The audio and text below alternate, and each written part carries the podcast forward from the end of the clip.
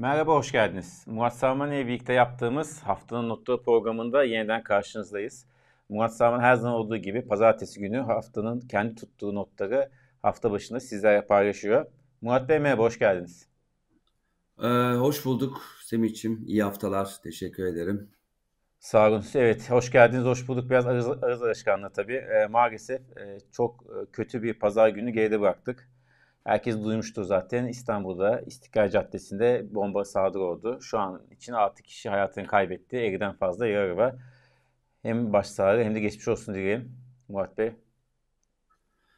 Valla yani e, kaç hafta oldu böyle kötü bir haftaya başlıyoruz maalesef. E, hem İstanbul'un göbeğinde e, hem İstiklal Caddesi'ndeki ben yıllarca e, orada okuduğum için e, Galatasaray Lisesi'nde yatılı okudum ve yani e, hayatım bir bölümü orada geçti. E, İstanbul göbeğinde böyle bir e, terörizm faaliyeti. E, altı canımız gitti. Allah'tan Allah rahmet eylesin. E, tüm yaralara da acil şifalar diliyorum. E, maalesef kötü oldu. Tam işte yani hani dünkü olay zaten e, gerçekten çok kötü. Bir de tabii soru işaretleri var. Herkesteki aklından geçenleri ben burada ileteyim yani bu hani seçime 7-8 ay kaldı. Yani acaba yani devam edecek. E, maalesef e, çok çok kötü oldu. E, hani turizm açısından hem e, ülkenin güvenliği açısından. E, umarım tek olur. E, bir daha böyle bir şey yaşanmaz. E, ama yani keyfimiz kaçtı onu söyleyeyim. Evet. Türkiye'nin maalesef bu tip şeye alışkın tabii. Yani çok yaşadık geçmişte. Ama bir sürede yani işte 2015-2016 dönemi çok yoğundu biliyorsunuz. O zaman IŞİD saldırıları oluyordu. E, ondan sonra bir 4-5 e, senede esasında böyle acı olarak yaşamıyorduk. Nispeten e, sakindi. E, uzun zaman sonra yeniden oldu. Umuyoruz e, tek bir olaydı. Münferit şeydi, tek bir olaydı. Tekrar olmaz. Tekrar olmaz inşallah. Onu derim. Yani en azından e, yani e, çok hızlı hareket edildi. E, işte can şey e, kadın yakalanmış falan filan sabah haberlere baktım. Yani çok hızlı tepki verildi. E, umarım önleyici e, şeyler de yapılır bundan sonrası için. E, tekrar başımız sağ olsun. Evet başımız sağ olsun. Zaten şu yayın yasağı var. O yüzden zaten bizim alanımız da değil. E, o yüzden çok da detaya girmiyoruz. E, tekrar herkese başsağlığı diyelim hayatını kaybeden herkese. Evet Murat Bey, e, haftanın notlarına başlayalım. Önce şunu sorayım size, piyasalarla başlayalım. Veri açısından nispeten sakin bir haftadayız zaten. Ama geçen hafta ABD enflasyonundan sonra küresel piyasalara, borsalara, ABD borsa başta olmak çok hızlı bir yükselişe girdi. Bizim borsamız zaten iyiydi. Ben genel olarak şöyle bir soruyla başlamak istiyorum. Piyasalar açısından kış bitti mi? Yaza mı giriyoruz? Şimdi tabii e, hem benim sosyal medyamdan hem bana direkt e, soranlar oldu. Yani ne oluyor diye birden piyasa döndü mü yukarıya? Ne oluyor e, diye. Şimdi şöyle söyleyeyim e, Semih. Yani piyasalar e, geçmişi değil. E, ya da yani bir nebze mevcudu. Aslında piyasa geleceği fiyatlar. Şimdi bugünkü tabloya baktığında geçen hafta işte 8.2 beklenen enflasyon 7.7 e, çıktı ki hatırlarsın iki hafta önceki yayında 8'in altında çıkarsa enflasyon bu baya e, olumlu bir işaret olur diye konuşmuştuk. Şimdi 7.7 iyi bir e, şey, iyi bir enflasyon. Yani enflasyon düşüş trendinde. Şimdi e, Merkez Bankası en son 75 bas puan yaptı. Faizleri 4'e çekti. Şimdi bugün baktım sabah yani %80-90 ihtimalle e, Aralık toplantısında 50 bas puan yapacak. Yani faizler 4.5'a çıkacak üst seviye e, şeklinde. Şöyle baktığımda Şubat Mart'a baktığın zaman 25-25 gibi gözüküyor. Yani 25-25. O belki de 50-25 olur. Yani Merkez Bankası faiz arttırım e, şeyini yani e, seviyesini azaltıyor. Yani işte 75'ten 50, 50'den sonra muhtemelen 25'e indirecek ve muhtemelen Mart'ta tamamlayacak bu sürede. Yani ilk, ilk çeyrekte 2023 ilk çeyreği faiz artım sürecini tamamlayacak. Piya, piyasa bunu fiyatlıyor. Yani piyasa faizde yavaşlama var, artım sürecinde yavaşlama var ve belki de yılın ikinci yarısında 2023 yılın ikinci yarısında da bu sefer faiz indirimleri ihtimali olacak. Çünkü biliyorsun 2023'ün e, büyük konusu e, stagflasyon olacak. Yani yüksek enflasyon ve e, yavaşlayan e, ekonomiler olacak ki bugün işte geçen hafta açıklanan işte İngiltere'de olsun, Almanya'da olsun, bizde olsun yani e, şeylerde bir yavaşlama görüyoruz sanayi üretimde ve PMI rakamlarında. Bunun için piyasa bunu şu anda e, yani yük, önemli bir düşüş var. Yani unutmayalım çok ciddi bir hani yüzde ortalama yüzde 25'lik ciddi bir e, şey oldu, düzeltme oldu. Şimdi e, bunun tekrar yukarıya doğru e, ivmesi var. Kalıcı mı? E, bence enflasyondaki verileri takip edeceğiz. E, Fed'in duruşunu takip edeceğiz. Bir de başka bir şey daha söyleyeyim.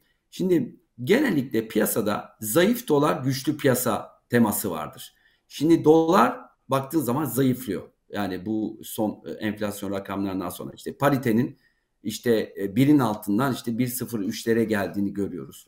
İşte dolar endeksinde e, bir düşüş olduğunu görüyoruz. Çok yüksek düşüşler değil ama en azından hani doların biraz zayıfladığını görüyoruz ki işte son bir haftaya kadar güçlü dolar zayıf piyasa diye hareket ediyordu piyasalar. Şimdi bunun tersini görüyoruz. Onun için e, piyasalar olumlu fiyatlıyor şu anda. E, peki Türkiye piyasasına geçeceğim ama bu sefer borsa ile altına başlayalım. Çünkü dolarla da ilişkisi var. Güçlü dolar, zayıf dolar. Sizin belirttiğiniz gibi. Altın neden yükseliyor? Çünkü çok sert bir yükseliş trendinde. Altın da çok ciddi bir düzeltme yaşadı. Yani e, çok hani hatta yani son e, yılların yani son 20-30 yılın en önemli düşüş trendlerinden birini yaşadı. E, son iki buçuk yılın en, en hızlı e, haftasını yaşadı yani yükseliş anlamda. Yani işte yaklaşık 100 dolar e, arttı e, altın. E, yani e, ki e, şu anda seviyelerine bakarsak altındaki hani yükselişin bir, bir, bir nebze daha şimdi 1760 e, dolar görüyorum. Yani 1800 dolar burada hedef gözüküyor. Yani bir e, en önemli şu anda direnç gözüken 1800 var e, çok önemli bir yükseliş var. Yani, yani 100 dolar yaklaşık bir bir haftada yükseldiğini görüyoruz. İşte e, altın da dediğim gibi e, biraz önce dedi, o bahsettiğim işte dolar ve piyasa e, borsa korelasyonu aslında altına da geçerli olabilir. Zayıflayan bir dolar var. E, zayıflayan bir dolar karşısında da e, güçlenen e, bir e, altın e, görüyoruz. E, zaten biliyorsun altın dolarla fiyatlanıyor. E, ve dediğim gibi önemli bir düşüşten sonra altının e, tekrar yukarıya gittiğini görebiliyoruz ki bir süre daha devam edebilir. Onu da belirteyim. Evet buradan yükselmesine hiçbir şekilde ara vermeyen Borsa İstanbul'a geçelim. Bugün de hafif düşüşe başladı ama sonra toparladı. Ben şu anda %1 yukarıda görüyorum. Yanlış görmüyorsam. 4500 seviyesinde. Biz bu yayını yaparken onu söyleyelim. Pazartesi sabah saatlerinde. Bu Borsa İstanbul önde hiçbir şey duramıyor herhalde. Valla sabah bir iki arkadaşım aradı. Yani işte yani borsa baya herhalde e, aşağıda açılır diye e, sordular. Ya ben dedim ki bu sizin bahsettiğiniz eski borsa. Yani e, şu anda farklı bir borsayla karşı karşıyayız. Hani e, yani yatay açılsa bile ya biraz aşağıda açılsa bile tekrar e, yukarı yukarıya bekliyorum e, diye ifade ettim. Çünkü, çünkü dediğim gibi e, daha önceki programlarda konuştuk. Yani borsanın dediğim gibi çok fazla bir e, alternatifi kalmadı. E, bu arada yabancı yok. Yani bak bunu be, tekrar belirtelim. Şimdi e, tabii dün yaşananlar çok çok üzücü. E, program başında belirttik. E, normal şartlarda tabii ki piyasalara etkisi e, olur ve oldu zamandan ama o zaman biliyorsun yabancılar vardı ve yabancılar buna çok daha fazla e, tepki e, verebiliyordu. E, şimdi yabancı da olmadığı için ya da çok çok az olduğu için e, borsanın dinamiği çok e, farklı gidiyor. E, işte yayın öncesi şöyle bir baktım. Herhalde iki buçuk ya 2.35 centlerdeyiz. İşte iki buçuk dolar gibi ya yani iki buçuk sent gibi bir hedef gözüküyor. O da 4650 gibi. Yani e, ilk e, hedef ki şu anda dör, yani yayını yaptığımız zaman e, şu anda e, fiyatlarda 4500 e, evet. diye e, baktım ben e, yayına girerken. E, yani ilk direnç orası gibi gözüküyor. E, enflasyon yükseldikçe e, borsada kar satışları gelebilir. E, bunu yatırımcılar hazırlıklı olsun. E, bir de aynı zamanda e, hisse senetleriniz varsa lütfen dağıtın. Yani tek bir ya da iki senesine bağlı kalmayın. E, özellikle tabii konuşulan popüler e, hisselere lütfen dikkat edelim. ben uyarayım da hani hep bu yardımda maalesef e, evet. kötü şeyler de oluyor da bu sefer olmasın istemem ama e, yani böyle popüler hisseler evet olabilir ama hani o konuşulan e, hisseler e, yanında e, işte temel e, verileri sağlam olan, e, uzun vadeli perspektifi olan, e, beklentisi olan, karı iyi olan e, hisselere de e, dağıtım yapabilirler. E, onu da söylemiş olayım Semih. Evet. Dediğiniz gibi siz bu tip şey yap, uyarı yapınca genelde yok, yayınına, yok, kadar, yayınına kadar bir sıkıntı oluyor bizim için. Yok yok olmaz. Çok Olmasın, ee, şimdi, olmasın. Olmasın. Şimdi borsa dediğimiz gibi yukarı. Ne olursa olsun yukarı. Son bir ay, bir buçuk ayda işte bu ma malum e, çarkanttan sonra. Dolar da, e, dolar TL kuru da yatay. Dediğiniz borsayı anlattınız. Bu dolardaki yataylık ne olacak? Ne kadar sürecek? Valla işte yani ne kadar süreceğini yani zaten kimse bilemez. E, ama şunu söyleyeyim sürmeyecek. Onu söyleyebilirim. Yani e, bir yerden sonra dediğim gibi şimdi e, yani piyasa geneline baktığın zaman artık gerçekten e, ihracatçıların bu seviyelerden çok rahatsız olduğunu görebiliyoruz. Yani ben benim hani çalıştığım şirketlerden e, bunu görüyorum. Hem de e, zaten e, açık açık ifade de edilmeye başlandı. E, artık rekabetçi kur çünkü reel efektif kura göre baktığın zaman aslında Türk lirası e, reel anlamda değerlendiğini görüyoruz. Fakat tabii yani Türk lirasının değer kaybı böyle bir dönemde bu sefer enflasyondaki baz etkisi e, konusunu e, rahatsız edecektir. Yani şöyle şimdi baz etkisine enflasyon düşecek onu biliyoruz değil mi? Yani gelecek aylarda.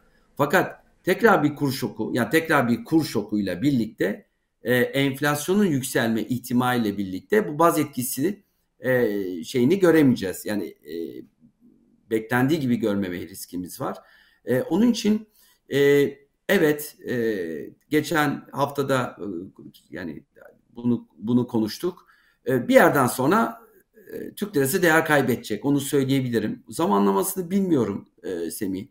E, şu anda tabii e, cari açık sorunumuz var bizim gerçekten. Yani işte herhalde 50 milyar doları bulacağız. 45-50 milyar dolarısını bulacağız yıl sonu.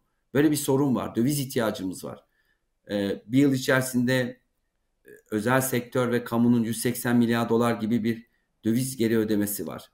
E, bu döviz aslında var mı? Var. İçeride var. Yani hem e, vatandaşlarda var hem şirketlerde var. E, Avrupa'nın tabii yavaşlaması sıkıntı. Emtia fiyatlarının yukarıya gitmesi, petrol fiyatlarının yukarı gitmesi gibi böyle riskler de var gelecek dönemde.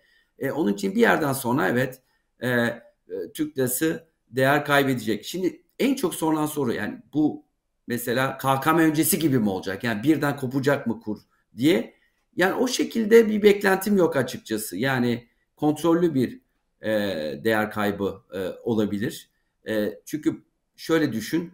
KKM'de şu anda 85 milyar dolar var. Yani toplam Türkiye'de KKM dahil dolarizasyon %75'lere gelmiş durumda. Yani, yani 94 krizinde bu %60-65'lerdeydi. Ee, işte 2001 krizinde bu %60'lardaydı. Yani dolarizasyon şu anda mesela tarih yüksek seviyesinde. Ee, onun için çok böyle hızlı KKM'de devam ettiğini e, varsayıyoruz. Ya en azından seçime kadar böyle dövizin kopup gideceğini çok düşünmüyorum. Tabii yukarıya gidecektir muhtemelen gelecek aylarda ama e, biliyorsun şok acayip hitap edeceğimiz. Ya acayip rakamlar dolaşıyor biliyorsun. Yani e, böyle e, 25 30'lardan falan filan. Yani bayağı rakamlar dolaşıyor. E, yani seçim öncesi tabii ya iktidarı da çok zor durumda bırakır tabii. Yani böyle bir kur şoku. Tabii o başka e, o başka bir şey. O ya o başka bir şey olur. Ve çünkü önleyebileceğin de çok bir şey de kalmadı. Şimdi KKM var. Yani e, bunu önleyebileceğin tek bir enstrüman kalır artık. Yani başka yani piyasa içinde demek istiyorum. Piyasa dışı hani bir sürü yöntemler var. İşte evet, sermaye kontrolleri gibi ama piyasa içi yapılacak tek bir şey kalır. O da böyle bir süper bono gibi, süper tahvil gibi çok yüksek faizli bir şey çıkarmak kurun yükselişini önlemek için ama ben oralara geleceğimizi düşünmüyorum. Evet, e, yaşayıp göreceğiz. Zaten size yorumunu yoracağız. E, buradan şuna geçmek istiyorum. Türk lirası mevduat faizleri artıyor. TR cinsi mevduat faizi artıyor. E, neden artıyor? Yani şimdi bankaların TL'de ihtiyacı var. Şimdi şimdi bankalara kredi verin deniliyor. E bunu nereden bulacaklar Semih? Yani bir yerden bulmak zorundalar.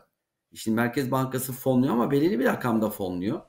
E, onun için bankaların e, kredi verecek. Yani e, şimdi, kredi grafiğine bakarsan bir düşüşten sonra bir yükseliş var e, kredilerde son işte özellikle son 2-3 haftadır.